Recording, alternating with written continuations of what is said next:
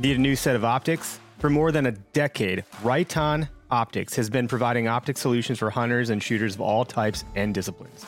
Check out their Primal line for those products geared more towards us hunters. From binoculars and spotting scopes to your basic three to nine scopes and longer-range crossover models, the Primal line from Riton was made for hunters. Learn more at riton optics dot com. That's Riton, R I T O N, optics dot com. Think you know the Brooks Ghost? Think again. Introducing the all-new, better-than-ever Ghost sixteen. Now with nitrogen-infused cushioning for lightweight, supreme softness that feels good every step, every street, every single day. So go ahead, take your daily joyride in the all-new nitrogen-infused Ghost sixteen. It'll turn your everyday miles into everyday endorphins. Let's run there. Head to brooks running dot com to learn more. Hey guys and gals, we've partnered with the social media platform Go Wild to combat mainstream social media's censorship. Go Wild was built by outdoorsmen and women and hunters and anglers just like all of us. It is a free social media community. Just to point out that your photos and videos on their platform are not censored. They're also encouraged on Go Wild. And they give you points for things like sharing your trophies, Uh, different gear reviews, inviting friends, building out your gear list, and engaging with other folks. So as you earn those points, even by like listening to our podcast or their podcast, you can unlock some awesome rewards too, such as gift cards, free swag, knives, and some pretty decent discounts on some great brands like Garmin and Vortex, Rocky Boots, Irish Setter Boots, uh, CrossKicks, a whole bunch more. And just by simply joining and setting up a free account, you're going to unlock ten dollars for just trying it out. So go ahead and visit time to go wild dot com to get started today, or you can check them out in our show notes. This is the Okayest Hunter podcast. Never pass on shooter bucks. That's just meat in the freezer. It's your tag. You hunt how you want. This is Okayest Hunter.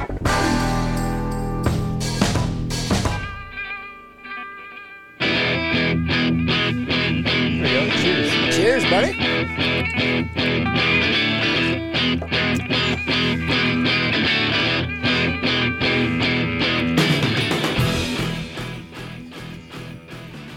Hey, what up, everybody? Welcome to the Okayest Hunter podcast. We're in the Okayest Hunter podcast studio. I it feels have... like Thursday, but it's Tuesday. Oh, it does feel. It feels all key all office day for me. Felt like Thursday. I don't know. I was getting excited for the weekend. We just had one. I just had my last day at my job yesterday. Yeah, congratulations. You got so, the new job set up. I, uh, how did it feel walking out? It felt like a regular day the whole entire day. In fact, I even closed business like because my job is sales. I literally closed a deal yesterday, and I was like, I'm leaving today. This is so weird. That's work ethic, people. That's so, work ethic. uh, I think just in general, it, it was, uh, man, I don't know. And so today, just time with the family and, and kids and putzing around town and taking care of a couple things. And then tomorrow we're heading up to Wisconsin Dells to do the water park thing. Excellent. For a couple of days before I start the new gig. So that's awesome. Hey, if you got mm-hmm. the time out, if you got the time down between the new gigs, you might as well go to enjoy it with your family. Hell yeah, man. Uh, what up, Oak Tree Dreams? Drew, probably. What up, William? How's it going? Uh, we're just getting rolling here. So thank you to Spartan Forge for sponsoring our Okayest studio. It still needs some finishing, actually. It's I pretty kick-ass. I have not been able to. It just it got good good enough, and then I just stopped. You and I have talked about this. My There's basement, chords. My basement project was this past summer, and I still didn't finish it. I still have stuff I need to do. I it's funny the drywall got done, and I painted it the same day, which I probably shouldn't have done because it looks like crap. I did one coat. I should do two. I should still have a second coat I need to put on. I could put trim up. I got to figure out the can lighting situation because it should be hooked to light switches. Like nothing is really. The T V still isn't up. I've just not really. Yeah, you're a busy man. You're a busy man. You got three kids. You're a busy man. Hunting maybe, season was just, just wrapping up. Maybe this summer, I'll uh, I'll get her done, and then I can get the basement finished up officially. Get the shooting lane down here that I want. So when we have guests here, we can actually shoot bows in the basement. I got that'll be targets. Excellent. Got, actually, on the opposite side of the wall here, the wood wall that you see in frame, is the shooting lane. You got your target there, right? Yeah. So anyway, that's uh, a little bit of that. So shout out to Spartan Forge for helping us put this all together and, and being the, awesome. the you know the big swinging tech giant in the space. Use code O H P for twenty-five percent off on their app. I think you're using it. Obviously, I'm using I am. it. I'm waiting um, for it. I'm really hoping. Like, I checked this weekend. I was told you I was up mm-hmm. in the cabin with my family, and the mapping for up there is still what it was, but, like, down here by my house, oh, my God, it's been updated, and it's, it's like very... you're seeing the shadows of, like, the neighborhood cat walking in your backyard, and, like, I can see that. So I was just kind of hoping it would be updated for up north, but it wasn't up there yet. It's so crazy. Yeah, uh, pretty wild imagery on that. Uh, yeah, so it's, I don't know, and the wind stuff got updated, I think, too. So you can see, like, the, the literal drift of the wind. A drift would probably be a good way to actually articulate what it is we're seeing there. So. It's not bad. uh, yeah. Drop Tine Spirits is what I'm drinking tonight. Shout out to those guys. They were going to go to the uh, Wisconsin Open Season trade show, and I, I'm not sure. They still might. They might not. It's hard to know. With uh, Is that the one in March? Mm-hmm. Yeah. The one we're going with. Greg's, he's making headway on our booth. Oh, man. He's been working hard on that thing, yeah. sending us updates constantly. I think today he's building the bar for it. Very cool. So, I mean, just cruising. Yeah, anyway, so shout out to the people helping us do this thing. Also, Backwards Grind Coffee. I think I owe you a bag, which might be upstairs, but it's uh, O H P for ten percent off of their stuff. And then we're going to bring our guest on in just a minute. He's hanging out backstage with us here. Uh, but I did want to announce that our Okayest Hunter crew has been reinvigorated. Did it's some work it's on lit that. Up. Sounds amazing. Yeah, so actually even in March, uh, stay tuned. If you're in the Okayest Hunter crew, you can, if you're not, you can go to our website under the About. You can submit your application to see if you qualify to join. Uh, the bar set pretty low, so don't worry. You'll probably make it in. uh, and uh, I should look at the camera. I always forget to do that. So in March, we're going to start our brand partnerships. So if you're in the Okayest Hunter crew, you're going to get discounts on other people's stuff. Pretty nice discounts. Uh, so every month we're going to try to do something different there. We're giving away one of the Bear Archery bows. I don't think I can reach it. I'm not sure if you could. Yeah, absolutely. Um, I'll have you put it in frame here maybe. Hopefully don't this thing is pretty sweet looking. There you go. So that's uh, fully outfitted. Ooh, there hey, it is. Hey, beer on the computer. Fully, it wasn't open. Fully outfitted. Right. Uh, Bear uh, legit is what that is. So hopefully we didn't lose you guys there. We're back. I ch- I said to keep this is clicking shit, dude. So just know that I have to chunk out a whole a whole glob of the podcast. The best part is, as Eric's over here doing his mad chemist, clicking all these buttons, I'm sitting here like an idiot sipping Bush Light going, wow, I You're hope he gets this shit out. figured out fast. We got her, man. Sorry about that, Chris. We were just trying to show you that, look, if you join the Okayest Hunter crew, you can win a bow this summer. And that was right. the whole... Right. Yeah, anyway, so... Chris Wheeler, I got the pleasure of meeting you in Pennsylvania at the Spartan Forge uh, veteran hunt. So you're in law enforcement. You were the non-veteran to win that, but I think you fit right in really, really well to the whole group. Um, you were there for like five days, I think you just told us. Yeah, yeah. And it, it's easy to fit in with a group of guys like that. I mean, that was every single one of them guys there were just just. good people and super down to earth, and we were all there for the same reason, just to hang out and hopefully put a deer on the ground. So I, it was pretty cool talking with a couple of the guys from Spartan Forge and with Bill over the last few weeks here, and I mean the crew that he put together for that, and just the crew that Spartan Forge has in general, just seems like such a group of great people. And then oh. you you look at it and like those guys especially, not only are they great people, but holy cow, are they phenomenal deer hunters, and just a group of people you can learn a lot from being around. Oh, absolutely. I mean, there's there's a plethora of knowledge um, in that in that group at Spartan Forge.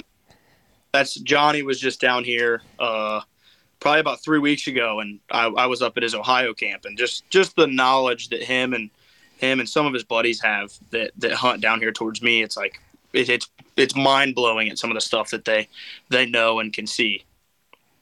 Yeah, dude, I think Garrett, Garrett Prahl was there, Seek One was there, Johnny Johnny uh, Stewart was there, obviously Bill was there, like... Bo Martani, Bo Martani. Right? Well, Bo's an idiot, no, I'm kidding. I can say that, I think. I can like Bo good. He's a, he's a charismatic dude, man. I don't know anyone that doesn't like Bo. I don't know how you couldn't. He's just so pleasant oh, no. to be around. Yeah. yeah. And then we, we, we had Leon last week, and we were, we had Bill called in, and Bill's like, he's just too freaking nice. So, it is a good group. It's a great group. Oh, it is. He's got a, a, a dream team of a, of a pro staff, for sure. Yes. But, so you're in Ohio. Um, I think the topic today, as far as we had kind of chatted about offline, is uh, something is always in season. And you were like, dude, I can talk about anything. I was like, all right, well, let's talk about everything then, because... Perfect. You, that I is got, perfect. I see pictures with you with coyotes, squirrels, deer, yeah. goose, turkey. I'm like, shit, this dude is like, do you even have a home? Like, are you just in the woods? If it is season here in Ohio and I can go chase it, I'm going. I am going. That's I like uh, that. right, right. And, and talking about do I have a home, I think sometimes my wife just thinks, uh, yeah, that I don't.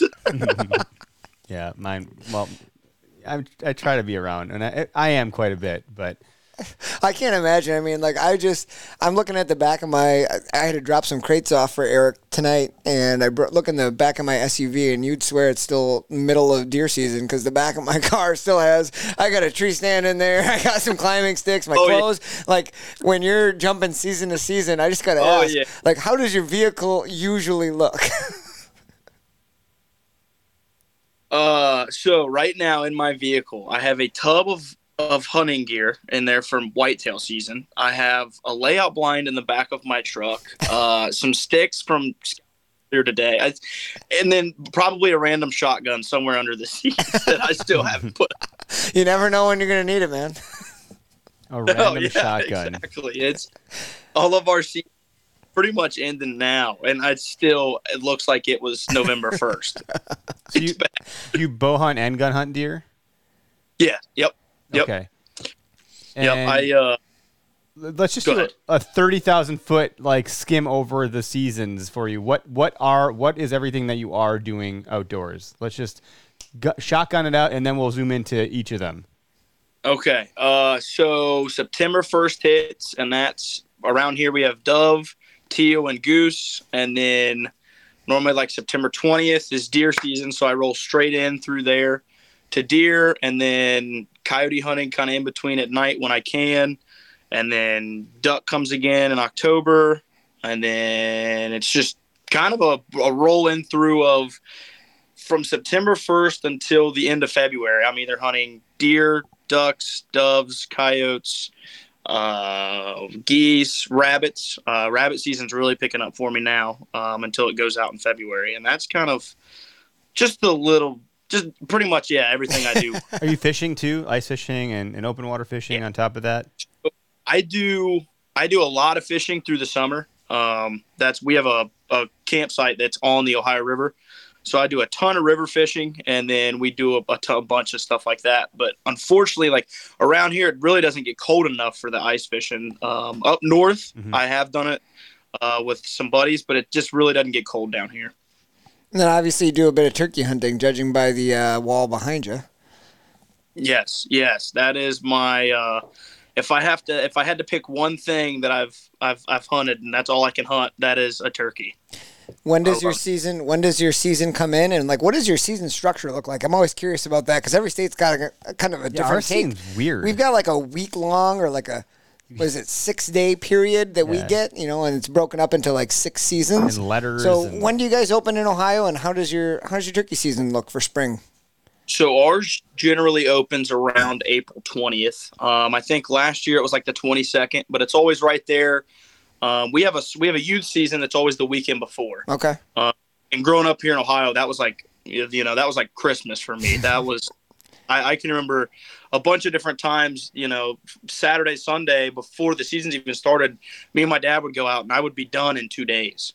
Uh, that happened multiple different times for turkeys. Awesome. But ours runs. Um, it's about a month, so it starts April right around the twentieth and goes out um, right around May twentieth, right about. So when you draw so your turkey not a, tank, not a you super get, long se- yeah you get to hunt that whole season. Yes. Yeah. Awesome. Yep. yeah I've yeah. not so it, it it's I haven't done any turkey hunting yet. Uh, it's got to happen, and I missed the tag oh. stuff this season. So Greg's like, you maybe can get a leftover one, but he'd scolded me. I'm like, but you were also said you were going to tell me.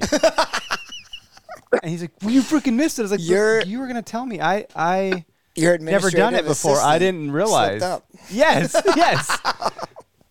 Freaking Gregina over there not doing his job. So, Chris, does everybody, anybody can buy a tag, or do you have to like apply for it or send nope. in, or how does that work? I, I can go straight to my local Walmart and say, I need a turkey tag, and that's, here you go, out the door. That's the way it should be, because for the most part, I mean, you talk to any farmer or landowner, and like turkeys are kind of a nuisance to them, you know what I mean? Like they're uprooting oh, a, yeah. a lot of their eating their seed.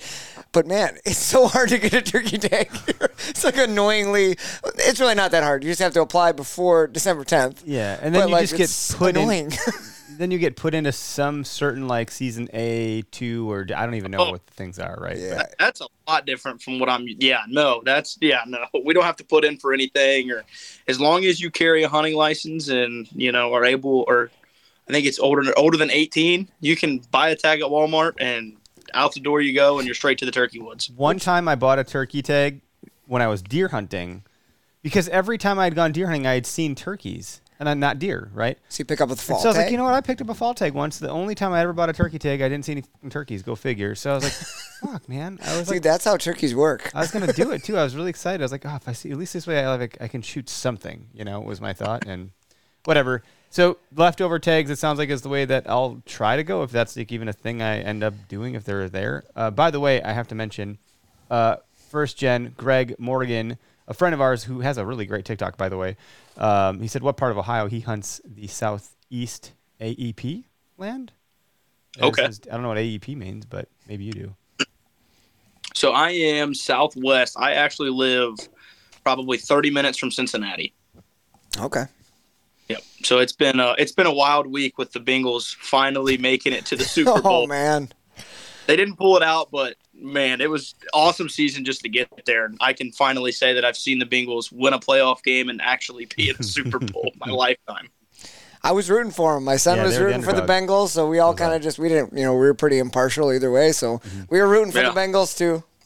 It's always fun to it's see. Look, it's looking up. I'm hoping they can go into the next year and get a few players and make a run again. Heck yeah, man. So turkey hunting is around the corner for, for I think, mo- most of us. Mm-hmm. Um, I know some people that do, like, the turkey grand slam where they're going to different states and killing a, all these different types of birds or turkeys. You get the Miriams and get your Easterns. And... Yeah, I'm so out of the the loop of are these you, things. So are you going to try to get a tag this year? Uh, yeah. I, if someone tells me when to buy a leftover tag, I'll buy a leftover tag. Well, I'll try then, to let you know. I'll and be... then I will go. I will do it. I But I, there's no... I really want to try. I'm really excited to try. I've heard nothing but amazing things about turkey hunting. Um, you know, and actually it's funny because like the uh, the content we're putting over turkey stuff isn't me because I don't have any frame of reference. So, Greg's been doing a nice job with that. Yeah, it's you and Greg and Tyler. I think Tyler's, Tyler, our, our co-founder, he's a huge upland guy. So he hunts okay. a lot of pheasant and, and I don't even know what okay. other birds, but he's big into like hunting pheasant with dogs, and his dog has got okay. more accolades to its name than he's very good with a gold medalist in the freaking Olympics. Now you, uh, Chris, you mentioned a bunch of fowl, ducks and geese. You know, you hunt teals.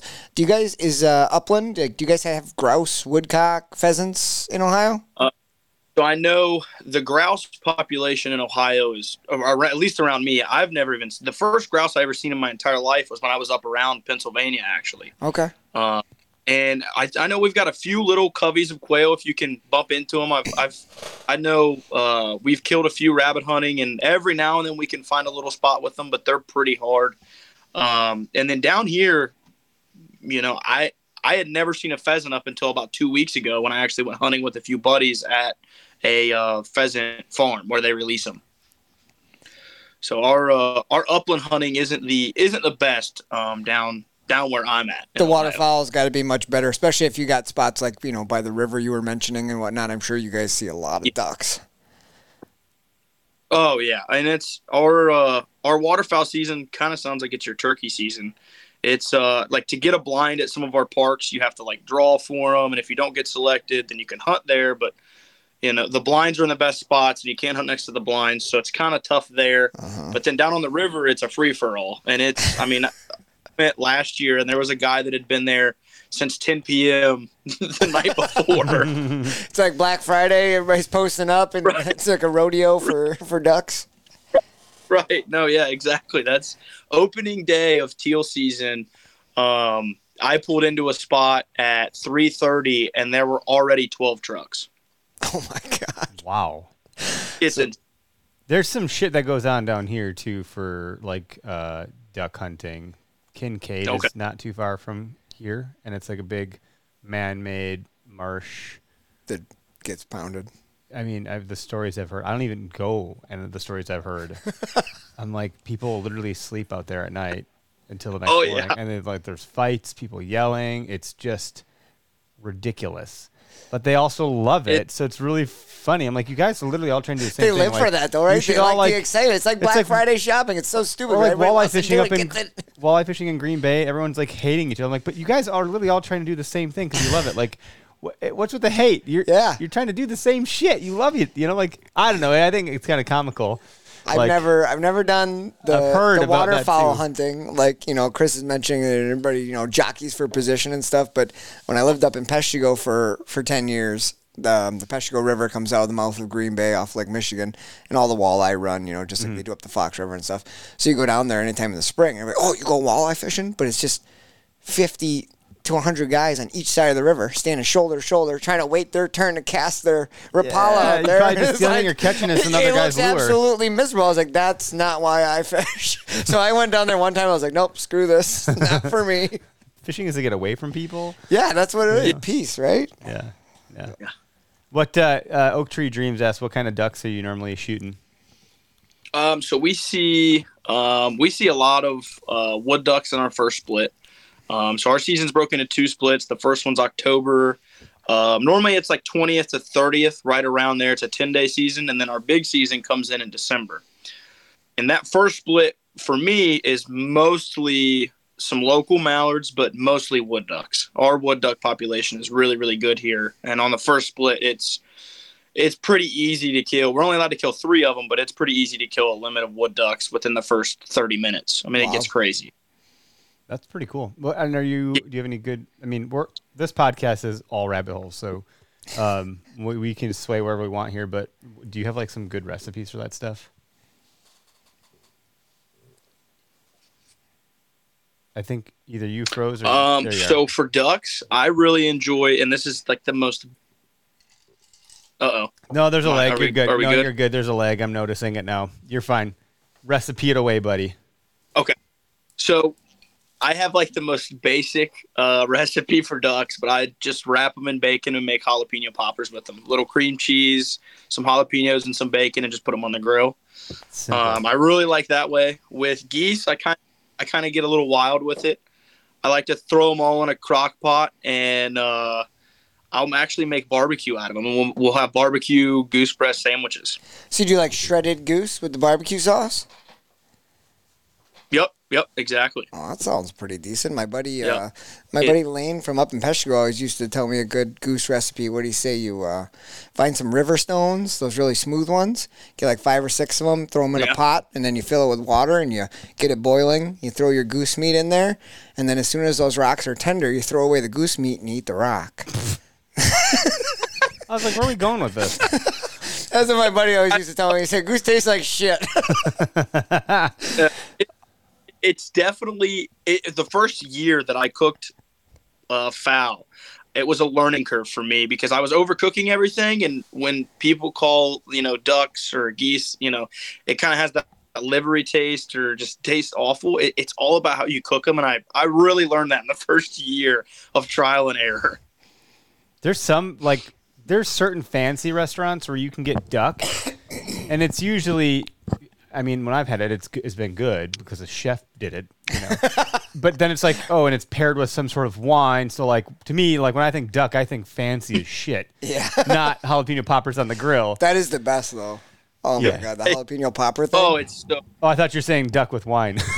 Well, I mean, that's probably good, too. Oh. But the first time I ever had duck was my buddy made it for me with the cream cheese, jalapeno, roll it up in the bacon. I mean, and I think he was doing uh, marinating that duck breast or the duck meat in orange juice beforehand. Oh, that's fun. And then he did that. I don't know if that made a big difference because I never had it without, but mm-hmm. I took his little recipe and obviously, like, you know, I do it with venison. A lot of guys do it with venison, too. Cut it up, but, man, that is... You can't beat that bacon and jalapenos, cream cheese. Levi Carey, who runs Pull and Feathers podcast, which is probably somebody you'd probably want to guest on and talk to also, uh, just and he'll smack anyone that says duck is terrible. And I believe that he would. He also smokes cigarettes on his podcast when I'm judging him for it, because I think that, you know, he's taking breaths away from his, his dying deathbed. So when you go to tell your daughter that you love her, like, you're not going to be able to because that cigarette. Oh, I'm just looking out for you, Levi. Are off. I'm sorry. It's because I care. Anyways, I digress.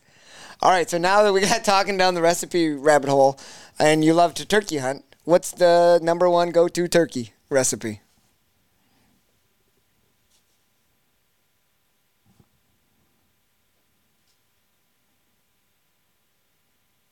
Oh, that's a heavy leg. His internet looks... Oh, he dropped off. His internet went all red. Boop. And then he dropped off. We'll get him back on it. He's like, I'm second. not sharing this turkey recipe with anybody. It's so good. Yeah, Derek asked you for a turkey recipe, and then you just say, fuck you, Derek. And you dro- I think your internet went out or something. But you're back. Yeah, I don't... I, I you guys. I think you guys may have lost me there for a second. Yeah. I don't know what happened there. Yeah, Derek asked you for your favorite turkey recipe, and then you I'm said... Back. Yep. And then you said F you and hung up on us, so... Duly noted. What is your favorite turkey recipe, Chris? Oh, uh, I'm big on just doing an Italian uh, marinade and then just deep frying them, cutting them into like little nuggets and just putting them in the fryer. Yep, there you go. I'm just waving at people on TikTok. I've done, I've I've done the bacon wrapped ones, and uh, do like a uh, we did a honey maple bacon glaze. Um, oh, in the oven, and it was it was really good. Can I just eat that without any meat? Well, I mean, right, bacon. Just bacon. Yeah, just give me the honey maple bacon. I'm good. I'm not gonna pretend like I know what I'm doing here, but I was with a buddy once, babysitting his smoker. You know, just sitting around in the driveway having a few beers with him, um, and he did it with a turkey breast, wild turkey. I want to say, like a brine or like what you would normally do with pork. Mm-hmm. He did like a cure, and then he smoked it. And then he would just carve it like that, and man, it tasted phenomenal. It was one of the best, like, like whole turkey breasts. Like, I usually cut mine up and make turkey jerky out of it. Turkey Some mango jerky. Habanero seasoning, okay. But man, he did uh, he did that whole smoker thing, and that that was actually really good. Jerky for turkey sounds really good. Turkey jerky, yeah. Turkey. But I've also heard that about turkey that turkey is really gamey, and wild turkey isn't great. And like, look, turkey for Thanksgiving is already dry as f if you don't do it right. So then you say, if I get a wild turkey, it's going to be dry. Like, there's is there any hope for me? You know, I, in my opinion, I would rather eat a wild turkey than a store bought every day. Wow, it Teach is. Me. But in why? My ways. What's going on? Like, what are you doing different with the turkey?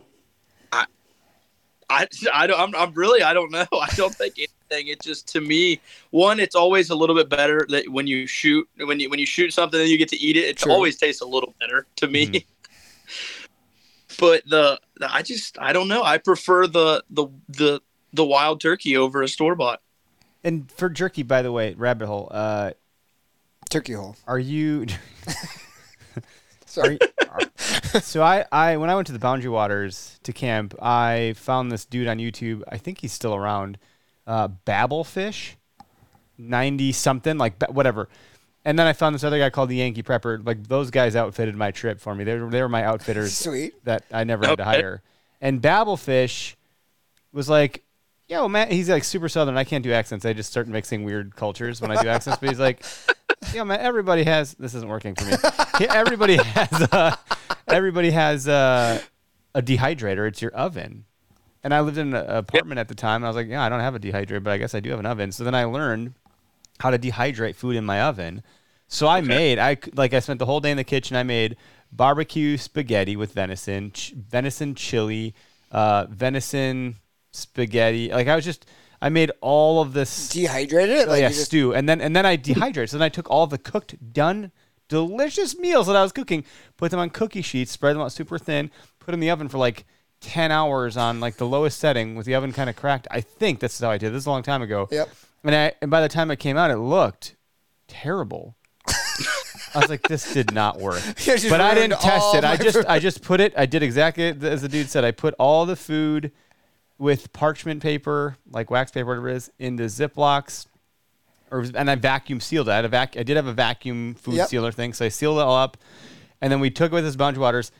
This is so, we were so stupid. I had no idea if this food was going to work out or not, but we were starving. So that then, was your only food you brought. Yep. short of the fish we caught, which we did well with the fish, but then yep. we're like, well, let's cook some of the stuff and see if it works. So we boiled water, dumped the food, dumped the boiled water over the food, and it freaking tasted like the day I cooked it. It came back to life, and I couldn't believe it. Wow. And so we're eating incredible. Like kings up here, eating this great freaking food. So that's good to know. So I've not so tried that. I had an old roommate a long time ago, even before this, who would make uh, like turkey jerky, but he'd do it with the oven. I'm like, what are you doing? I didn't even comprehend. There was feathers everywhere because he was doing this shit in the apartment, and like he's. He, like, killed a deer where he probably shouldn't have. And, like, he's like, quick, we got to load my truck. And he, like, hangs it from the garage rafters. I'm like, yo, dude, you're butchering your own deer in our apartment garage like that you got in the apartment woods. Like, this is probably a problem. uh, but it's all, whatever. So, but he was a, he was really good at all this stuff, you know. And, and I was like, you can make jerky in our oven? Like, it just didn't compute to me I think lots time. Of guys make jerky in their oven. Um, to dehydrating your mm-hmm. normal foods. That I had not heard of doing in the oven. That's pretty cool. Yeah, yeah, why wouldn't it work with anything else, right? Like, yeah. at this point, I'm going to do banana chips for my daughter or something. She loves banana chips. Oh. All right, so when you mentioned the deer thing with hanging it up in, in the in the apartment complex, reminds me back in college, uh, our buddy Dave Bechtel and I, Dave. Uh-oh, Dave. Dave, Dave shot a buck. Like, well, you guys are talking to me on the show. Dave shot a buck, yeah. Dave shot a buck, pretty nice eight-pointer, and we ended up hanging it from a basketball hoop in our driveway of our college house, which is like right in the front yard. Yeah, how'd that go? But uh, yeah, it went pretty well. You know, we took care of it fairly quick. But, Chris, you ever hang a deer in a precarious place? Um, not necessarily precarious, but we had one uh, hanging at my mom and dad's. I shot my buck this year, just right next to the the trampoline, just just hanging there, everybody to see as they drove by. Oh, I swear there are times in Wisconsin here when people shoot their deer and they're hanging in their tree for like two weeks if it's cold. Like, the deer's there. Yeah, till they're Christmas. Too lazy to get back like, to it. Like, eh, it's, it's cold. I'm good. Oh, that's pretty funny. So. And we could we could talk deer hunting. Obviously, we know you're an avid deer hunter. You know, you're you're coming to the Spartan Forge thing in P A. You're bow hunting, you're gun hunting. But uh, I know for us here in Wisconsin, I'm pretty sure. And, and someone, Greg, if he's watching, he'll comment and correct me. But squirrel and rabbit are in still. I think rabbit's definitely. Maybe still it's in. Just rabbit. I think maybe squirrel, squirrel might, might have just now. Ended. And I know okay. Greg was Greg was whacking squirrels pretty good there for a minute. Yeah, and I put the fun. Emphasis on the whack. Whack. Because I felt like doing that.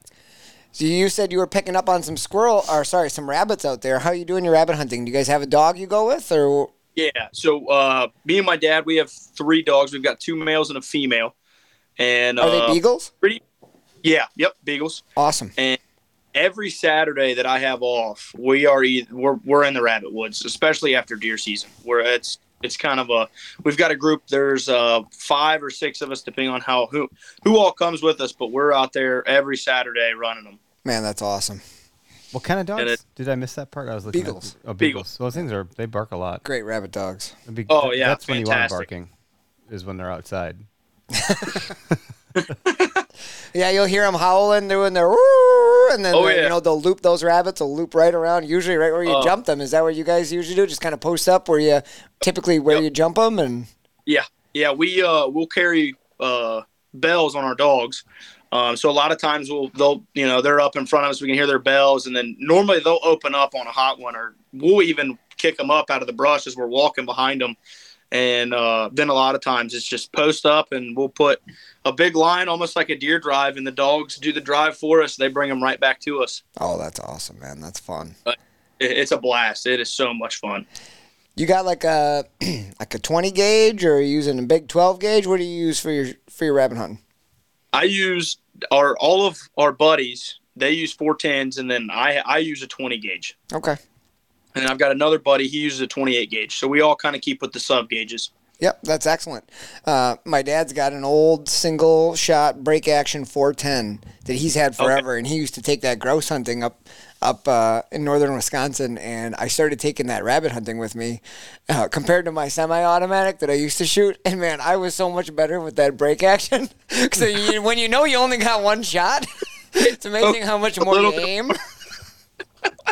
It was sad. With that semi-automatic, I swear I took two shots just to get him running a little bit faster. That's I, uh, I had shoulder surgery when I was in high school, and I actually used a four ten pistol. Oh, nice. I, I couldn't shoot. I couldn't, it couldn't kick my shoulder. uh, with a shotgun, and I was like, hey, you know what? Let's try a pistol. And that was a uh, a tough but very um, fulfilling thing to do with a four ten pistol. Heck yeah. Do you still have that?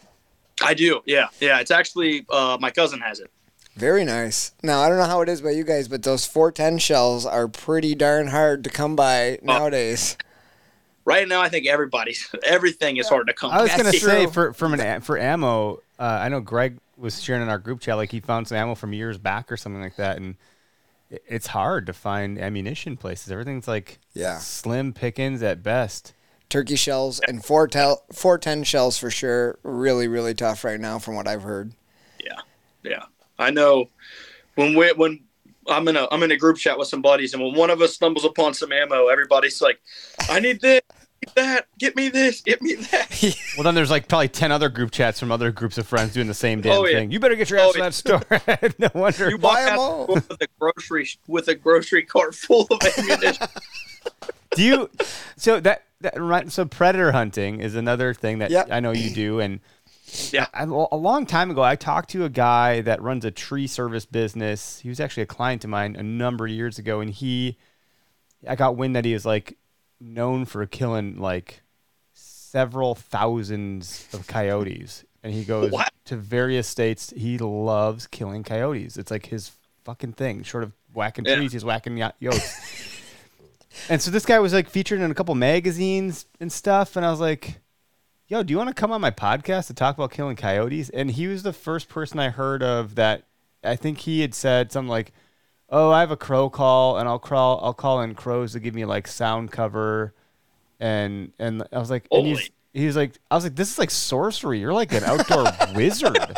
What are you, you're conjuring up wildlife to like conceal your, what the F?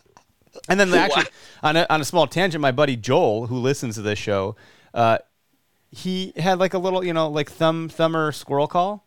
Like the I, yep. I can't even. Don't make me do a squirrel noise. But it was like, a, you know, you even call it's the squirrel barking. You know, barking. That, that, that they do. So what they do, they bark. You're doing like that with your mouth. What oh, the fuck, man. You Sword guys? We got another wizard. I barely learned how to do an owl call. Ooh, ooh, ooh, ooh, ooh, ooh. Greg wow. taught me that, and I'm nice. Not as good as Greg, but. And and so this guy's like conjuring well. So my buddy Joel was doing the the squirrel barking uh, on still hunts.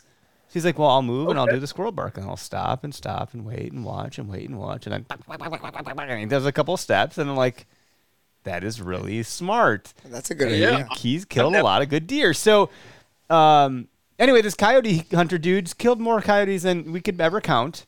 And uh, it was a great episode. I should probably, we should probably like, I, should, I could probably air that one as like a I want to listen to that because I want to get out coyote hunting. It was nuts, man. The stuff that this guy was doing to kill these things. So tell me, like, a lot of guys do it at moonlight, you know, in yeah. full moons when they can see at night. Yeah. It's happening at nighttime. You're you're sniping them, stuff like that. Like, do you need to have a heat scope? What, what what's going into this for you? So for me, I've got a I've used a buddy's two forty-three. I actually just went out and bought a uh, six five. Um, nice. I, my first ever rifle. I've never had one here in Ohio. We can't hunt with them, so I've never had a real purpose to to have one. And so I went out and bought a, a six five Creedmoor, um, and I've got a light system on it right now. Oh, the hunting um, douche is going to love this. But now my my buddy, he's got the the thermals, and then I've got some other buddies that have the the infrared stuff, and some of the stuff that those guys have is is incredible. It, it is crazy. Uh, my my setup is very basic compared to some of my buddies. So now, when you say you've got the light set up on there, is that a colored light, white light? What do you legal? What's yeah. legal hunting in Ohio for coyotes? So coyotes, it's um, any caliber, uh, any day. You can hunt them at night, anytime. It doesn't matter. Um, I have a red light um, that I okay. use, and then I've got a big red spotlight that I use. Uh, we try to keep them off as much as we can, and when we have our, our the night vision stuff and the thermals. But when, when I'm going out there just solo, I kind of run on the light uh, the whole time. Yep. That was some stuff I was watching. Uh, maybe you know the group. They're on YouTube, and they you know they're like the the light hunters. Like that's what they, they have the mounting, like mm. the light turret in the back of their vehicle. And they said that's the thing. Like once you hit that light, a lot of guys kill the light after a while. But they said to keep that light going, and it doesn't keep spook them going, or whatever. Yeah. yeah. Well, because at that yeah. point, it's probably just like, oh, that's a headlight or a car light. And if it's just on all the time, it's not a change in the environment. It's I like, right.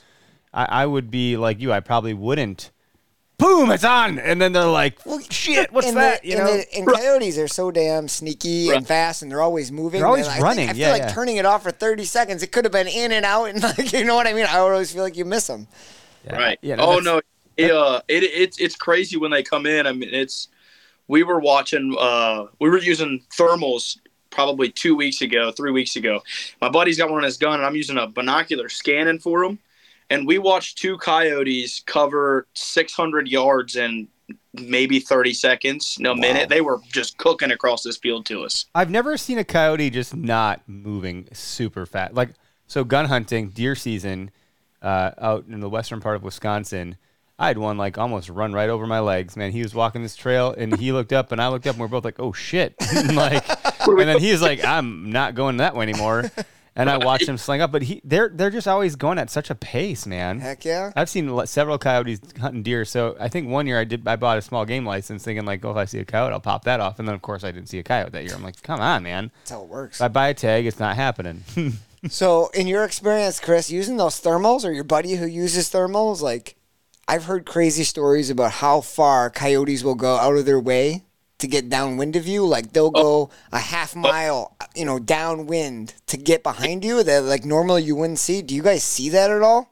Yes, it is incredible um, just how sneaky they actually are. And that's – I've actually come to learn, even with, you know, the, the infrared stuff, you can see, but when they're, when they're in brush, it really kind of – fogs everything up, but with that thermal, so you can see straight through it. And if it has a heat signature, you can see it. Okay. And seeing coyotes from at you know three, four hundred yards, doing a huge loop. You know they'll pop out, and we know that they're hearing us, and they're kind of hopping and bouncing and looking, and then they'll just swing and make this huge loop around. And we had one. My buddy actually shot him. He was probably to one fifty, two hundred yards, but he circled us all the way completely. And luckily, our wind was kind of dropping down in a ravine, and he actually popped up on the other ridge beside us, and we watched him the whole time walk around in the bottom and come around and loop. I mean, it was it was incredible. Wow, I mean, those things are they're freaking wily, hard to get a hold of. They're so, so smart. How fascinating that they'll like they're they're a predator, and you're playing some sort of predator call where it's like a dying prey or whatever. You know, I don't know if it's a dying rabbit, yep. whatever it is yep. that you're squealing yep. out on some megaphone or something like that, and. Yep. And these freaking things are, they could just roll in and kill it. Like, I, but instead they, they need to go downwind to confirm right. that what and they're hearing is what should be smelling like that. Way around. That's yeah. insane. That's insane. We, and their noses are that good too. Like, yeah. are they? Their noses aren't as good as a deer's though, right? I don't. I wouldn't think so. I don't think so. I know a bear's is better than a deer, but I don't think a coyote. A bear's is better than a deer. Really? Yeah, yeah, much better than a deer. Much better. Much better. A fucking deer's is so good. We used to have a bloodhound. That dog was a problem. That was a problem. He was um, a good dog, but he was bad. You know anybody that hunts coyotes with dogs? So I do not. I have, I, I actually I didn't even know that it was a, a big thing up until probably my neighbor, my neighbor does ago, and they they chase them down with with greyhounds, I believe, and side by sides. It's crazy looking. Wow. It yeah. is. Yeah, it's incredible. My neighbor's got a uh, a. What is this? The breed? It was a bit. It's a boxer, and then like a mastiff. Really, it, dude, it looked like just a boxer on steroids. Really, it was a very beefy dog, and that dog is the he's the the what would you call him? The bait for the coyotes. Yeah, I was gonna say there's two different ways. They'll bait I've him seen. in. This dog will go out, and the coyotes will come after him, and he's a beefy dog, so he can handle his own apparently. And then you shoot him when the and then coyotes that dog, come out after yeah, the dog. and then they shoot the yeah. Really? That's I can't where imagine I, putting my dog in that position. That seems crazy to me. That, that how do you train for that? Yeah, isn't that weird, Chris? Uh, there's a group. There's so up in northern Wisconsin, they you know there's they have a zone. The northern half of Wisconsin, you can run bears during bear season with dogs, and they tree the bears. You mean you can run dogs? You can run yeah, them. I'm running bears Some, on bears. Bear, I'm running bears with my bears. You can you can run bears. You know how I hunt bears? With other fucking bears. You run your bears after the dogs. No, but uh, they chase the bears with the dogs, and then those dogs, after bear season, a lot of guys will use their dogs, which are very well trained, obviously, for tracking and scent trailing, and they'll run coyotes. So they'll run a pack of coyotes mm-hmm. running through a swamp, and the guys will post up and shoot. But then, yeah, snooping through YouTube a couple of years ago, I saw where a guy would just have his dog go out, and he'd start calling with coyote calls, you know, a little yipping and yiping, and those coyotes would see that dog, and they'd get super curious, and eventually all those coyotes would start coming, and this guy just started... opening up, you know, and his dog was the bait, and then as soon as he'd shoot him, that dog would go after him, and it was very interesting we, to say so we the have least. a we have a, a so it's weird because I I was um uh I don't know what my deal was in elementary school, but I was like overly obsessed with wolves. Like, I know things about wolves that I don't think most people know about wolves to this day. Still, I'm thirty-five because I researched. You Farley Mowat? Dude, sleeping with wolves? It's slightly aut- autistic about how I got with wolves. Like, I adopted a wolf from, like, some wolf agency to help feed the wolves. I would visit the wolves. There's, like, a Timberwolf Preservation Society. I know that their fur is hollow. Nice. I know that they can run forty miles per hour. I know, like, they have, they're the only animal, uh, the only uh, canine with a, their their uh, dew claw is, like, a digit. It can move, so it grabs onto its food like a cat does. It's almost like, oh, wow. Uh, so, anyway, and they, they can, like, be good up to, like, negative forty degrees below. Whatever. But they're pack animals and have a pecking order, and there's an alpha, and, and they use their tail to, to denote their rank in the pack. But coyotes are not pack animals. But they they do, I think, I don't know what it is, they do pack up. And I just don't know that they are like the wolves in like the familiar kind of way that wolves are. They're very family-centric. I just think coyotes might lump together from time to time. We have a golf course that's vacant across the street from our house, and there is there is a pack of coyotes. They sound off, and there's like a lot of them. We have a little puppy, Dottie, the boxer, yep. who's like six months now. And every now and again, like we're a little concerned if she's outside, and like, I'm like, man, these dogs might draw her away because I know they'll use a decoy too. Coyotes will, like wolves do. They'll send a decoy right. out to try to draw the dog in, and then they'll go after them. So right. we got to be, we keep a close watch because these coyotes have been seen around the, the neighborhood quite a bit. One actually has three legs for some reason, but. uh I digress on wolves, my weirdness there. And maybe everyone knows these things about wolves, I'm not sure. But uh, Greg Morgan said, it's really cool to see dogs work coyotes. They use them as bait, which we were talking about. Um, when you try to tether a live bear to your hood.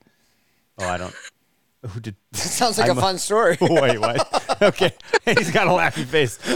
Pack up on food. I don't know what that's all about. Uh, Greg, you got to elaborate maybe. Call into the show. I'll put the number on the screen if you guys want to jump into the to the... So, Chris, with your buddies having the thermal and you having your new setup, like, it sounds like you get out quite a bit. I mean, this time of year, other than rabbit hunting, there isn't a whole hell of a, hell of a lot to do, especially if you don't have ice right. fishing. How many do you guys usually tally in a season? You do pretty well? Um, so I know this is really my first year deep diving into it. I've gone out with some buddies years prior, you know, one, two, three times. Um, but we, I know we went out two weeks ago. My buddy, he's actually in a tournament. Um, over the weekend, there was twenty-six teams, and he said that they killed five and were placed like tenth. Wow! So, so they, they, I would say they probably killed a lot of dogs. I know our best night, uh, we called in eleven and killed four of the eleven. Wow, that's a good night. And it's got to be fun our- shooting a predator with a, a, a. But in Ohio, you can't use rifle. What are you using? A shotgun? Well, they, so, I think they can use rifle for predator. Yes, we can use rifle for coyotes. Okay. How far are your so, shots? I know a guy uh, that owns another business owner, of course, because these guys probably they pick businesses where they have off seasons and they go kill things in off seasons. These sniping coyotes at four hundred yards. You know? Oh yeah, they they shoot them way out there. I've shot. I think my farthest shot this year was like one hundred yards, maybe. So we, we try to call him in pretty close, but my buddy with a thermal that can see him out that far, if they're just sitting there, he he he lets it eat. He's firing. Nice. I know one one of the guys I know, he hunts him over, like, he'll do, like, frozen lakes or marshes where, you know, that circling business ain't going to matter much because he's got a range of sight on these things that they can't, right? You know, they right. can't really mess with. There's no cover for them. Mm-hmm. So once he gets them out of the open, they're done. As long as you got open to your back and you're looking into the window when they circle you, because, like you said, they're going to go way downwind. And if you're wooded, then you're kind of screwed. But, yep. uh, I don't know. I, I think I've killed four coyotes in my life, and all of them have been under fifty yards. That's perfect. One of them was with a bow. I was pretty proud of that one because I've tried to shoot a coyote with my bow for a long, long time, deer hunting, basically, mm-hmm. you know. And uh, yeah. getting one of those suckers to stop in bow range was tough. And when I finally got one, I was pretty jacked. What and, and are you doing any? Are you doing any trapping at all? Great uh, question. So we do a lot of like coon trapping and a lot of like pod. We do a lot of the egg eaters. Okay. For the turkey. Oh, that, yeah, that's a cool way to say it. Uh, what do you? So the reason I asked is uh, you shot a coyote. I know a lot of folks still do a lot of stuff with furs. They'll trade them in, you know, and, and like they'll make some money off of fur. Are you doing anything with the coyotes or the trapping stuff where you're getting money for pelts? There's a market have, for it still. It's just not great, I don't think. Right. Yeah, I think they were getting like five to fifteen dollars for uh, a coon, and that I mean, it's with all the work that goes into skinning them, fleshing them. Oh my gosh, yeah, dang worth it. Right. Yeah, it's just not worth the time that it takes to do it all. I mean, that's I know I really got into trapping in high school and was looking at all the prices, and I'm like, oh, I'm going to do this. This is how I'm going to make money. And then I learned really, really quick that I was going to need at least a thousand raccoons to be. And then I said, I'm going to go get a job. Yeah, when you think about how long it takes to skin one raccoon, you know, especially when you're not good at it, when you're fresh at it. And then you, oh, to skin a thousand raccoons. Yikes. No, me, me and my buddy were in the garage, and it took us like twenty-five minutes to figure out how the tail, how to get the tail off. And then we learned there was a tail skinner, and we didn't have that. Oh, it was a whole mess. And in the in the garage, like midnight one night, it was terrible. I was in a similar situation when I got into coyote hunting. Me and a couple of buddies did it, and I had a buddy shoot one, and I had skinned mine out because I wanted to get it tanned. And he's like, "Well, you skinned mine out?" And I was like, "Okay." Man, I think when I went to do that scale, that tail skinning, I thought I had something that was going to work, and I started pulling, and the last four inches, the most beautiful part of that tail, did oh. not come off with the rest of it. And I called him. I said, eh, "Sorry, dude." Right, you're this is what you get for having an idiot buddy skin your coyote. Holy shit. Yeah, that's a different world, man. So, so I, I, when I was duck hunting, the the one only time on duck hunting, we didn't we didn't get any ducks. I mean, like, I think they cleared out like the morning or the night before we got in that morning or something, because they were there and then they weren't. No, I went with a guide who just happened to be a buddy that did some logo work for. He's like, "Yo, you can come anytime," and he's got decoys and he's he's great. Like he's killed plenty of ducks. So we go, yep. I go with him, and, and you know we just ended up eating a lot of venison out in the swamp, uh, mostly, and, and none That's of the birds fun. Came in. You know, at all, and you're just standing there. You can't sit down because you're just standing in this water. Mud. Yeah, so it's just different, yeah. Right?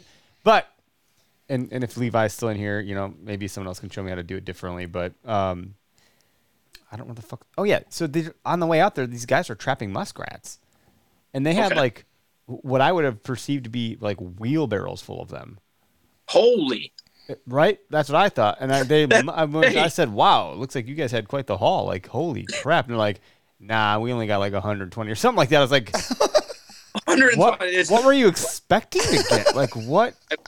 That's a lot of muskrats. I don't care who you are. It's a, it's a mountain of them. What's going on?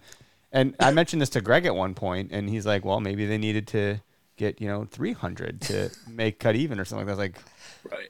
What the French toast yeah. is going on? That's out here. a that's a whole different world though too. And maybe Chris, maybe you've seen that doing that little bit of trapping you did in high school. But trapping is a different world from what I've learned. Um, I had a buddy who was a science teacher, and he'd been around Peshtigo where I taught forever and ever. That's where he grew up. And I was asking him about trapping because he started trapping beaver, and uh, he was trying to trap bobcat and coyotes and whatnot. And it's like all the old timers who do the trapping, man, they have their territories, and you do not step foot in their muskrat swamp. Like, he's like, oh, no, no, like, that's Bob Tilly's swamp. You go in there, you know, you're, he's going to kick your ass. And I'm like, what? Like, it's public ground. You know, no, that's, he's been trapping that swamp for forty years. So don't go in there. And uh, they have their own way of doing things, too, you know. It was, it was interesting. Oh, we lost Chris again. He must have. Uh... Must have stepped into a swamp. That dial-up is not, not cutting up. Yeah, he's in Ohio. I feel like he's he's got to have good internet, I would hope. Uh, here he is. Yeah, it's okay. We we can roll the bunches. We we dropped you. You're back. Hey, cool. Oh, I don't know what's going on. Yeah, I don't know. Shit happens. Technology is, like, never great. Uh, he's paying us back for that first ten minutes. Yeah. Yeah. Oh, you guys want to intro me all kitty wampus? Great. I'll just drop off a couple of times. You're talking. Yeah, we we're talking about like not stepping into different people's swamps for muskrats and stuff like that. And you, you do some coon trapping. It's like, what do you do with the coon when you get it? What are you doing with the raccoon?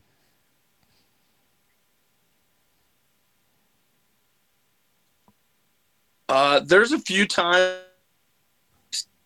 getting them out myself and attempted uh, make something out of them or, or tan them. Normally it's all terrible and I always mess up and it's got holes in it. Uh, but a lot of times we'll we'll use them for coyote bait. Oh, there you go. Oh, interesting. So smart. Uh-oh. Yeah, you're you're Uh-oh. kind of. You guys still hearing? Yeah, it's it's it's foggy, but the internet show's good for both. So I don't know what the deal is. Oh no, we dropped off again. I think he's having some internet uh, things happening here. He's back. All right, I think good. I think I hope. Yeah, hopefully, hopefully it's good. I mean, it, whatever it happens, man. I'm not here to judge. It's the Okayest Hunter podcast. I don't know if you guys hear me or not. What's yeah, that? Yeah, thumbs up. We can hear you. We got you now, Chris. All right, perfect, perfect. Um, so you're using the coy- you're using the raccoons for coyote bait. What have we yeah. missed? Did we ta- we talked about deer, turkey, waterfowl, some trapping. I can't do the rabbit. We did rabbit. Yeah. Yeah. What else we? What else are you doing? Are we? Do we cover most of it? Um, probably the, the thing that always kicks off my season, September first in Ohio. It's probably one of my favorite hunts I get to do all year. And it's the, the dove opener, and it is a blast. That's not, I've never, ever I've heard done people talk hunting. About the dove stuff. Like it's the best thing in the world, but it's like oh. the smallest freaking amount of meat I've ever seen in my life. We're allowed to kill fifteen. Um, that's our daily limit. And if you don't kill fifteen, you better be putting them in the freezer because you're going to need a lot of them. fifteen it, is like one meal, one serving. Yeah. Yeah. So it's a delicacy, really. You know, you get, you oh, get a bunch of these things and you're like, man, this is the one time a year I can eat these birds. I hear it's right. good though. A it's lot. Of, I see a lot of the jalapeno popper bacon yep. wrap stuff for these. Yep. Yep. Yep. We always do. I'll always go out and, whenever we have a U F C night with some guys at work, that's what they're all asking for. Did you, did you kill any doves? Can we do popper? Now, where so, are you, where are you hunting doves? Like, does your public land around there, do they plant, like, fields? I know a lot of states have, like, certain fields that they plant they leave for doves and whatnot. Or where yep. where are you finding them?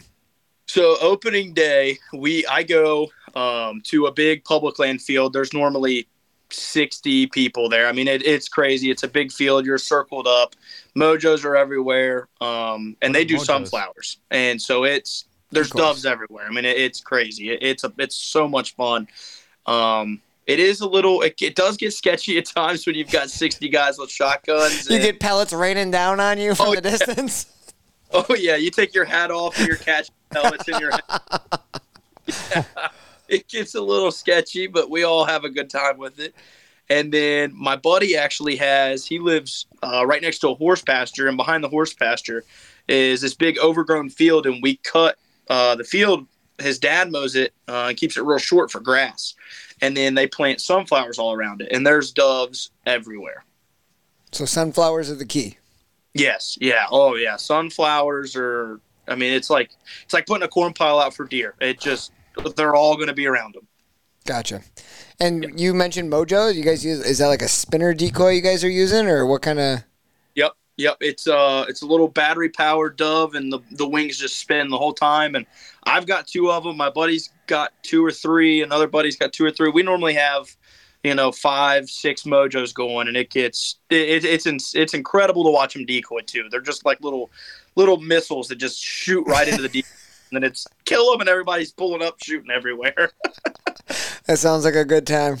Crazy, dude. Greg Greg Morgan just said we ask properties near quarries for hunting permission because they use pebbles to grind their food, so they fly everywhere. Okay, okay, yeah, that makes sense. It gets in their gizzard on like uh, they'll they'll eat uh they'll eat pebbles off of like gravel roads around here. Yeah, sides of the roads, popular place for pheasants and grouse around here too. Oh my god, that's like that freaking bird from the Moana movie. It's eating freaking rocks. Yeah, kinda. Jorge, yeah. What's his name? Not Jorge. What the hell is it? I can't think of it now. I've only the seen chick. that movie a thousand times. I know. That's yeah. If I asked my daughter, she would know. Same. That's right. Right. Yeah. What's the damn thing's name? Ah, stupid chicken from stupid Moana. Someone's gonna comment in and we'll be like, oh yeah, that's it. Yeah. It's not Jorge. It's something like it's that. Jorge. It's something like that, though. Or it's like, hey, oh yeah, it is. It's hey, hey, hey, Isn't hey. It? Yep, yeah. yep. That's it. Yeah, you were actually pretty close. We just saw Disney on Ice, so yeah. Okay. Saturday. How old's your daughter? Uh, she's two and a half. Oh, cool. So that's a that's we're, a ripe age. My we're son's right in the same half. boat. All three of us. Yeah, yeah. My daughter's okay. just okay. two and a half. That's awesome. They're, they, I, in my opinion, I'm. It's been a lot of fun. We're out of we're transitioning out of the diaper stage, kind of potty train, and it has been a blast, but very frustrating. I hear you, man.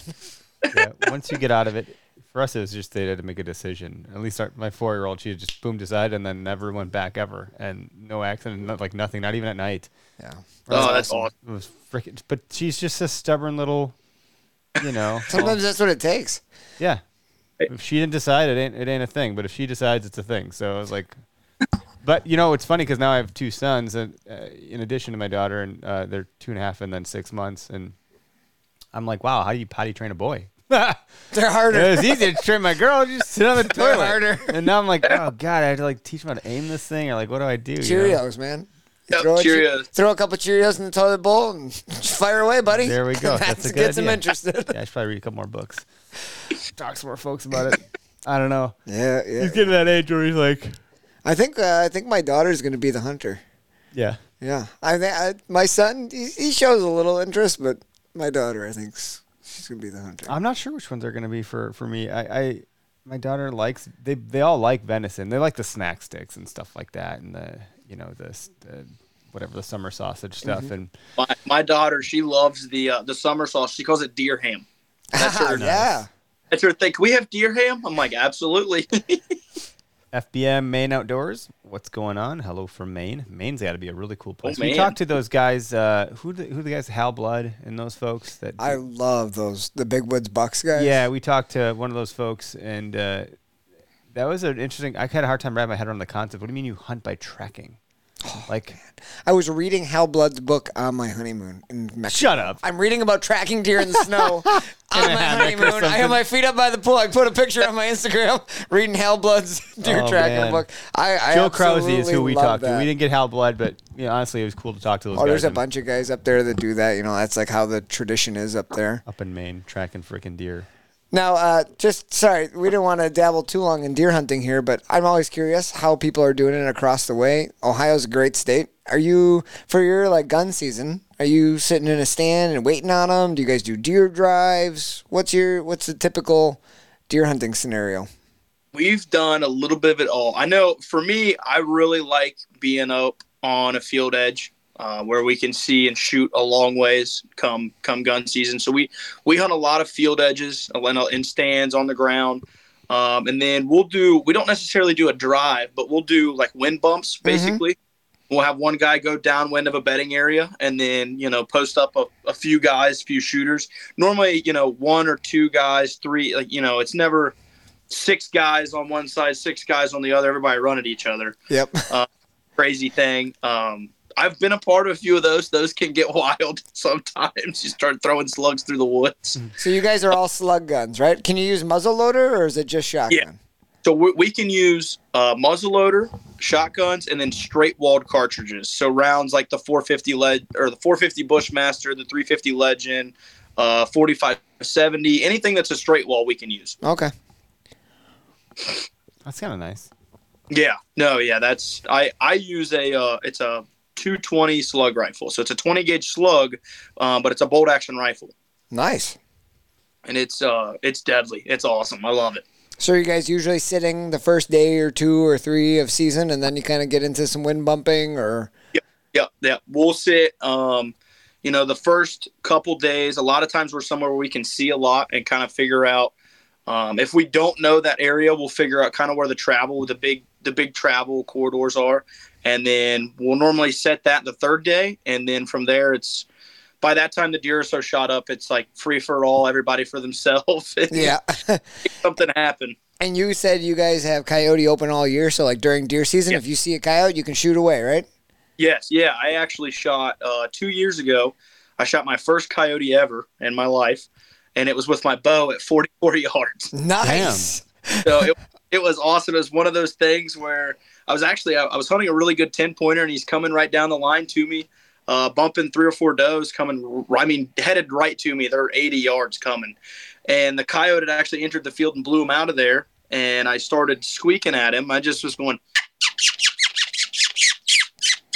and he turned and came running in, and he stopped at forty-four yards and just kind of looked around. And it was one of those things where I was like, well, I might as well just shoot one at him and see what happens. And I ended up, I shot him at forty-four and he ran thirty. So he ran, he ran shorter than I had to shoot. It was perfect. Yeah. But the interesting part is, since you, after you released the arrow, the coyote actually spun two circles, jumped a hurdle, and then stood there and then got hit by the arrow. Right. Yeah. Cause I never stopped. I mean, he, he stopped. It, it, it was one of the things where I was like, oh, he's going to stop. Uh, well, I might as well just shoot, see what happens. That's a damn good shot, buddy. Nice work. Dude, what, how many different, so what, what was that squeaking call supposed to represent? Like a dying what? Mouse. Just a, more of a mouse squeak. Um, how many different uh, calls can you do just vocally on your own without well, I bet support? You he's got tons of turkey calls. I'm waiting to see. Yeah, turkey. Um, I can do the owl, the turkey. Let's hear them all. Let's run through it, dude. This is I love this. I, I have to put you on the spot. I'm so sorry. I have to do it. So the owl just.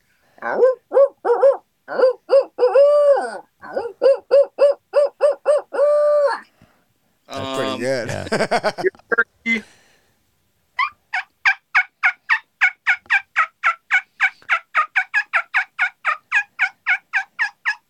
There's a diaphragm somewhere in his mouth right yeah, now. Yeah, what, what? That's I, I cheating. I can't, like, figure out what it is you're doing with your mouth.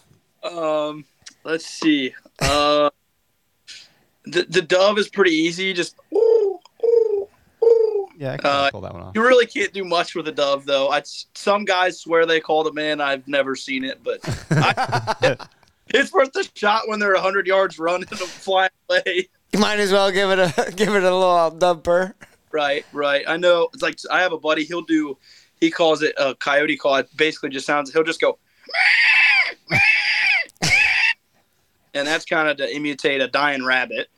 Oh, I thought that was me stepping on a Lego. Yeah, that's me for sure.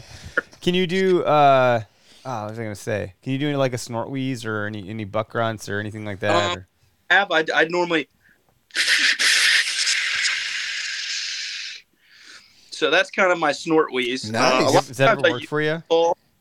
It's not terrible. I've tried to grunt at them, just, but I I don't think it's very good.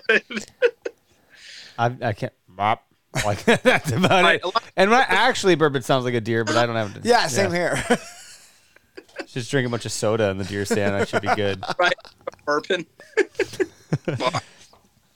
I tried to snort. I, I practiced my snort wheeze like two seasons ago, and then I tried it in real life at a buck, and it didn't work. And I was like, well, there's no point in ever learning this ever again. So I, I kind of gave up. Yeah. Oh, those are good, man. That was really good. That owl was great, too. Well yeah, done. That's, it's, it's something I've been working on for a long time. It's, I, I enjoy being able to talk to animals and doing all my calls, and that's – I think I picked up a turkey call at eight and started, so I've I've definitely had a little time to practice on them. Heck yeah, man! When I was younger, I used to be able to do a turkey call pretty good, just like a hen, you know, clucking and a little bit of purring. And yeah. we were, we were shed hunting. I was actually with my mom, kind of cool. My family, we we do all that stuff together. So my mom and I are walking around. I was probably like thirteen. And we're walking around the springtime, you know, looking for antlers, and all the snow had melted, so it was, it was pretty late in the spring. And we heard a turkey gobble. And I thought, oh, cool. You know, I just started doing a little clucking with my mouth. And all of a sudden, they started coming closer and gobbling. This is like a week before our turkey season. So I'm like, sit down. Like, let's just see if we can get them to come in. We had three toms that came probably like eight yards. Like, and they're strutting just so perfect. The next week, turkey season open. You think we saw anything? Not a goddamn thing. Classic. Call them into our laps with our mouth at eight yards. And, of course, don't see anything. Um. Oak Tree Dreams said, do you ever do a pot call and a mouth call at the same time to simulate two hens getting pissed at each other's present? Oh, yeah. I love – I actually uh, – I bought a little wooden uh, push-button call, and I'll, I can work that a little bit easier than a than a slate with one hand or a pot call with one hand. And so a lot of times I'll work that – my I'll work my push-button kind of back and forth with my mouth. And then I've actually had really good luck with a double purr. And it's kind of like my last resort of I've called these birds and they're hung up and they won't commit. And I'll just purr with my mouth and I'll purr with my push button at the same time. Those push button calls, man, they don't get enough love or attention, but those things work pretty damn slick if you ask me. Right. right. I, I if, for any of my buddies that are like, hey, I want to get into turkey hunting, how, what should I go do? I'm like, okay, you need a twelve gauge with, you know, here's ammo, and get buy, buy a push button and just sit there. Call if he gobbles and he's getting closer, stop calling. That's your best bet. You, seriously, it is. And be patient, right? Man, I yeah. don't know, but I, I'm not patient enough. I mean, a lot of times you think they're going to come running right in, and you should have yeah. just waited, because they, right. they'll wait you out, and then they'll come there as soon as you freaking leave. Oh, yeah. As soon as you get quiet on them, and they, they – I've actually had birds, you know, take twenty, twenty-five minutes to come out into the field on me sometimes. And they're mm-hmm. just you, – you're sitting there wondering, where in the world did this turkey go? Yeah, in your mind, he's two counties over, but he's really just standing there waiting. Right. There's I think a, my mind always goes to, oh, he's standing by the neighbor. I'm about to hear a boom. That's wild. Yep. There's a dude, I, you know, I, I, I've been talking about TikTok a bunch because we've been doing a bunch of content out on TikTok, but there's a guy, yeah. uh, Chris Whitley. He's on Instagram also, but his TikTok has like close to seventy thousand followers. Instagram isn't the same because TikTok is just a different, you know, thing. Yes, yeah. But he puts yes. out a lot of like quick hit tips. And he is a, like, I think he's a, I don't know if you would call him like a ranked, but he's a, he's, I think he's a ranked competitive turkey caller. Oh, yeah, that's oh. a thing. We that's had him on thing. last year, and he did like a set for us. And he had a, wow. he had a flapping thing coming out of, he had a whole sequence of yeah. calling things. And he might be watching right now, I'm not sure, because we're live on TikTok. But he, we're, we're looking to bring him back on right around turkey season Heck to yeah. go through the different types of call stuff. But that, that guy is, I've seen guys else, use their man. hat and, oh. and do like, yeah, like, well, holy crap, for a man. fly down, I've seen a lot of that work before. It's impressive. And when yes. you when you know they're close, the scratching in the leaves is oh, it's is is pretty deadly too. Like, you know, put the call down and just give a little scratch behind you. Yep. And I mean, I think that gets them going sometimes. That's wild, dude. I know. No, you just um, I think between now and when we had met in Pennsylvania, you started Wheels Up Outdoors, and I presume it's because of your last name. Um, yes, Wheeler, and tell yeah. us a little bit about what you're working on, man, and what you're doing with that, and where people can find it. We'll bring the, the plane in for landing here. So I have it. I have a TikTok. Haven't really posted much. I actually got censored on TikTok. Um, Classic they, TikTok. They, I think they've taken more videos down than I have posted. I'm not gonna lie, they don't like me. Uh, but growing up, everybody always called me Wheels playing sports, and it was just kind of what everybody called me, and um, it was always just a nickname that I had. And kind of playing into that nickname, I started Wheels Up Outdoors. And for right now, I'm just on Instagram and TikTok. I have a YouTube uh, channel. Nothing's been posted or anything. I'm kind of learning the process of editing and storing footage, and uh, I had my first video actually edited. I was almost done with it, and for whatever reason, it completely disappeared. I still don't know where that's at. Oh, shit. So technology's really been kicking my butt here the last month with that. Trust yeah. me, we're there today. That happens. Right. Uh, but no, right now, yeah, I'm just on Instagram. Uh, it's just Wheels Up Outdoors. And Wheels um, Up is one word, just yep, so the folks yep. listening know, but yeah. I want them to make sure they can go. They can find. I know you have the, your Chris Wheeler also, but I imagine you want to yeah. point people to the other page. So, starting out uh, on Instagram, I, I had you know growing up, I was always taking pictures of stuff outside or me hunting and stuff, and I'd always just post them on on my normal Instagram. And uh, actually, after leaving P A and talking to a few people, and you know, me, of course, meeting everybody, I'm like, you know, why not share some of my outdoor stuff and make a page just for it? Um, and so I actually created the, the Wheels Up, and uh, I kind of, my, my personal, I just kind of post family stuff, and every now and then I'll post something that I'm hunting or doing, but I'm really trying to focus all of my outdoor stuff, just share everything on my, on that Wheels Up page. Awesome. Yeah, I, I dig it. It's pretty cool. Um, I, Greg Morgan's talking about he's getting censored a lot on there too. And his, his yeah. profile pic actually got censored because it was a grip and grin. Uh, yep. F B M, Maine Outdoors Journal, are you guys coming to Huntstock in Massachusetts? We will not. I won't be. I don't know, if Chris, if he is or not. I won't be. Nope. We're we're Okayest Hunter is doing our first ever trade show uh, this March. We're talking a lot about it, but it, it's at the Wisconsin Open Season trade show in the Wisconsin Dells. And we'll, well, we're going to use that one as a test, and if that one goes well, then we'll probably do a whole bunch more. But we, we need to yeah. see what, what it's going to look like first before we like start committing to a bunch of shit we've never done before. Because trade shows aren't, they're not cheap. You gotta you gotta merch up. You gotta put a lot of money right. in merch, and you gotta pay for the space. And Greg's been building our booth. And that booth, um, I don't know. I mean, it's it's heavy. It's solid. It's, it's gonna be hard to travel heavy. with. It's solid. Yeah. Greg did a great job on it, though. It's modular. It, it's ambidextrous. So if we get a left corner versus a right corner, or a you know no corner, we can use all of the. We can use it. it it's interchangeable, and uh, but it's heavy. So, uh, but kudos to Greg for doing that for us. Anyways, uh, it's it's looking really rustic, exactly that's how we want it to look. That's, that's awesome. Yeah, it's exciting. Uh, we've never done that before. We're bringing the podcast with us and everything. So if you're in Wisconsin at the Open Season Trade Show, you know, there's a good chance we might be sitting down with somebody there to, to shoot the breeze like we are here. The difference is I don't think I can bring scotch or bourbon into the show, so huh. I might be uh, missing some hell? of the key ingredients to how this podcast functions. Oh, yeah. By the way, that drop time is, without the ice, is strong. Last week I puked in my mouth. Oh, yeah, you did. Not because it tasted bad, because I had too much acidic pizza, and then I was guzzling down the sco- or the bourbon. I was like, oh, God, I, I burped, and all of a sudden it all came up, and I had puke in my mouth. I was like, holy shit. I didn't know what to do. It's it, I didn't edit it out either. It's there. You go listen to last week's episode. And then and then later in the show, uh, Don't do it. Lee apparently did the same thing, so I was yeah. like, shit. Oh, man. Trying to make me feel better. So, yeah, we keep it real here on the on the show for sure. So if you're at the at the, the show in March, come by and say hi to us. Okay, yeah, Whatever. no, definitely, definitely. That's... Yeah, Ohio is a bit of a trip. I don't know if you'd make it out to Wisconsin for something like that, but, yeah.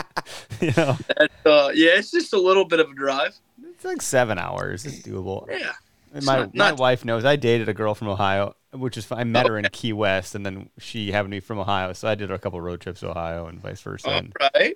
It was a hike, though. I was like, man. This sucks. We're going to end this. I can't. I'm not. Unless you start paying for my gas. She's like, oh, this is over. Can I like move in with you? I was like, no, nah, we're going to break up. I don't, I'm not doing that. Yeah, yeah, man. If you ever uh, if you ever make it out this way, definitely let us know. Love to have yeah. you. Well, you know, it's funny. I think you met Evan. Uh, East Eastman Outdoors? Is that what he goes by on, e- on Eastmasters? E-Masters? Yeah. He's a pilot. Yeah. So he, he travels a lot, which is how yeah. he gets his rounds here. He gets to see a lot of people, and he's going to be coming into the studio here in Wisconsin. He's going to be passing through, so he'll be he'll be guesting on the show. I, it might not be a Tuesday night, but it doesn't matter. Whatever. We're cool. able to, to That's awesome. On. That's awesome. Yeah, so all you P A guys are making your rounds here. It sounds like yeah. the, the veteran yeah. hunt was cool to meet you, and it's nice to meet people in person, man. It's different. Oh, it's – yes. No, absolutely. That's uh, – I had, I had followed you guys for a little bit uh, on Instagram, and then when I got to finally – put a you know put eyes on the face behind the page and kind of say what's up, it was really it was honestly that that trip was awesome. It was it was once in a lifetime. Well, Very that's cool. cool to hear. That's super cool. Yeah, I know uh we're nothing impressed at all. Bo's definitely got it going on. Seek One's got it going on. Those guys are very they're in a different league than we are. We're just a bunch of freaking idiots. We're just a here. bunch of guys. Yeah. I was pretty jealous. I was pretty jealous. You guys would go there and see all those guys, man, because I followed, you know, most of those guys for a while. That's that's a cool thing. I would have brought you if on. I knew you were down to go, because it was a long ten-hour drive by myself. I, I my wife oh. was not down for me to go. No, no one's was. I, my, my mine wasn't down for it. I tell you what, teaching is not the profession for hunting. I picked the wrong one. Yeah, oh. I uh, I ended up I had to leave P A to make it back for our uh, for our anniversary. Oh, damn. I, you better be home. Yeah, I was I was the dummy that got married in November. Oh, uh, oh yeah, that was a big mistake. Well, I mean, it wasn't a yeah. mistake, but you know, it could be viewed as a mistake. My yeah. yeah, ours was October, so that was pushing it. We were October tenth. Yeah, I said, you know, that's like you ten, know, fifteen. Yeah, that's yeah. like you know, leaf drop. You're okay. Yeah, we were out in middle October. Lull, it was okay. But I, my wife's birthday is like the week after our wedding anniversary. Oh, jeez. There's one year where we uh, we woke up in bed and uh, someone had texted her happy birthday. I was like, who the hell's texting you happy birthday? That was last week. She's like, no, today's my birthday. Our anniversary was last week. I was like, ah, oh, shit. And I totally, bo- and then sh- that was like her gift, because then she could give me shit all day. It was funny, haha. So like, so that was her gift. Yeah. Although for Valentine's Day, I just made a, I posted a really you funny video of her for, for Valentine's Day. But you did good with the other thing too for Valentine's. Oh yeah. Get your wife a guitar. Oh, I got her a guitar. Yeah, she plays guitar, and hers has been broken for like a year. And so I, I rolled up home with a guitar, and she was like, "Oh my god, that's pretty so nice. nice." But then, you know, after four minutes, my daughter broke a string. So, like, par for the course. Yeah. She's had it for a whole four minutes in the fucking guitar. Bing, bing, bong. Yeah. And she's like, "Logan, don't turn those knobs." I was like, "God damn it! I just got this thing. Freaking kids." Oh yeah, always something exciting. Yep. Well, thanks for joining us, man. I'm going to end the live broadcast. This will be in podcast land tonight. I will do a small edit at the beginning to chop out our, our shit show of an intro that we botched. And uh, I'm not sure if Bill watched. He, yeah. he watches quite a bit, and he'll pop in and comment. I don't know if he's here because I can't see who's actually watching, but sorry for ruining the intro, Bill. Expect nothing less. Don't be mad. Yeah. Anyway. So, yeah, go check out uh, Wheels Up Outdoors on Instagram and, and, and maybe on TikTok if they ever let you in. And we'll, we'll be sure That's to, to be you. seen, right? Cool. Right. All right. I, I appreciate it, guys. I appreciate you having me on and talking with you guys. This is awesome. Hell yeah, yeah, really man. fun, man. Everybody have a great night. Thanks yeah. for tuning in to our, our stuff. And uh, if you want to check it out again on Podcast Land, cool. And if not, we totally would never do that ourselves. So we don't blame you. Yeah. All right. Good night. See you guys. All right. So as you heard in the beginning of the show, uh, definitely be sure to check out our Okayest Hunter crew. You can do that by going to okayest hunter dot com and going to our Okayest Hunter crew page. It's under the About section on our website, so you have to dig to find it. Uh, we'd also love some submissions for some Okayest Hunter stories and moments and things like that. That's also on our website, okayest hunter dot com. And then there's, uh, I think you can just go Okayest Hunter. Um, Moments are just submission for that. And you can get to that through our link in bio on Instagram and TikTok. So feel free to drop your stories there. And, you know, by joining the Okayest Hunter crew, if your application is accepted, once you submit it, we're partnering with a number of brands. So I think at least for now out of the gate, as we kind of get our footing here, we're going to do a different brand uh, partnership every month. So each month, there might be one or two or a couple more different brands that we are going to extend discounts to our Okayest Hunter crew for.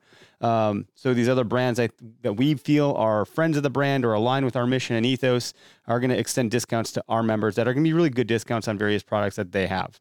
In addition to that, every so frequently or often, we will also provide discounts and extend them to our stuff. And it'll be deeper discounts than you're going to get for any other monthly specials that we're doing. So if we're doing a uh, special on like a hat or a shirt or a sticker, Um, we'll give the Okayest Hunter crew members a deeper discount on those things. So I want to take care of our crew members, make sure that you guys are getting the the, the swag that you want and some gear and products you want. We have some pretty cool partnerships lined up. Um, so it'll just be a matter of like month to month. You know, we can't extend the discount indefinitely to some of these brands. So it really is a, a timely thing. So whatever is that particular month that we're going to do it for, like March, we're going to have a brand and there'll be a discount code for their products or a specific um number of their products. You know, after that month, that might be it, or they might come back on later on, but uh, it, it really kind of will be uh, a variable thing. So uh, check that out for sure. I'm, you've probably heard us now talking about the trade show coming up in March, the open season trade show in the Wisconsin Dells at the Kalahari Resort. Greg has been busting his ass on building our booth. It's coming along really, really nice. It looks great. Very rustic. I mean, it's just a bunch of pallet boards, but uh, he's done a good job of putting that together to make it, like I said earlier in the show, and, and these are Greg's words, ambidextrous, uh, very modular. So we can take that and put it together in various, you know, corner booths or non-corner booths. We'll be set up for whatever we need for that. So that's exciting uh, for us for that. And then our Foam Fest archery event going on at Hubbleton Brewing is going to be held August twenty-seventh. So the end of the summer, we're going to be putting on an event. Uh, there's no details for that just yet. We're working out some of those plans. We do have our targets figured out that we're going to be renting. We have the space obviously figured out for Hubbleton. We're going to get a food truck, a keg of beer. Um, they have a lot of great beer there, by the way. They they brew their own stuff. It's it's really good. So it'll be shoot first, drink later.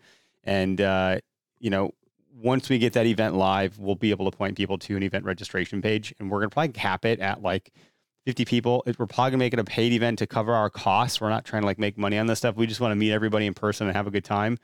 Uh, shoot bows, drink beers, and, and, you know, kill some foam. So that, that is something that is on the horizon. Once we're done with the trade show, we'll shift gears and, and focus more on the archery event. So otherwise, whew, I think that's it for announcements at the moment. I don't have anything else too earth shattering or anything like that. Uh, yesterday was the last day at my job. Uh, so making a transition there. I'll be able to talk more about that in the, in the coming weeks here, make some announcements, but it's exciting. So uh, this weekend, spending time with the fam and, and hanging out and getting stuff done. So trying to get the house in order and, and just kind of get the, get the batteries charged and get back to neutral here before I leap into the next thing. So hopefully y'all like the podcast. Uh, I guess I could probably, oops, before I totally move on and, and drop off, if you're willing to hang out with me for another minute or so, um, let me see what our calendar of events looks like. Uh, I can't get to it right now. Well, I guess I'm not going to do it here. Just not, not right now. So, oh, well, that's fine. We'll get to it next week, but you know, we have our, our guest lineup is booked into April now. So, and we have a couple bonus episodes we'll put out. We have a few people that are going to be passing through in studio. In addition to obviously the trade show, we're going to talk to some folks there too. So, um, I, there should be a lot of podcasts coming out of the studio in the next couple of months for sure. So, you know, if you like this show, thanks a bunch. Uh, go ahead and give us a rating and a review on iTunes or a rating on Spotify or wherever you get your podcasts from. You know, we like to see that kind of stuff. That feedback is helpful. And uh, yeah, have a great day. Enjoy your week. Hopefully you're doing something outdoors. Never pass on that uh, shooter buck or whatever the hell it is that makes you happy. I say don't forget your release, but it ain't bow hunting season right now. So don't forget whatever the hell it is you need the most in the woods, whatever it is you're doing, and good luck with your shed hunting. So uh, adios, guys and gals.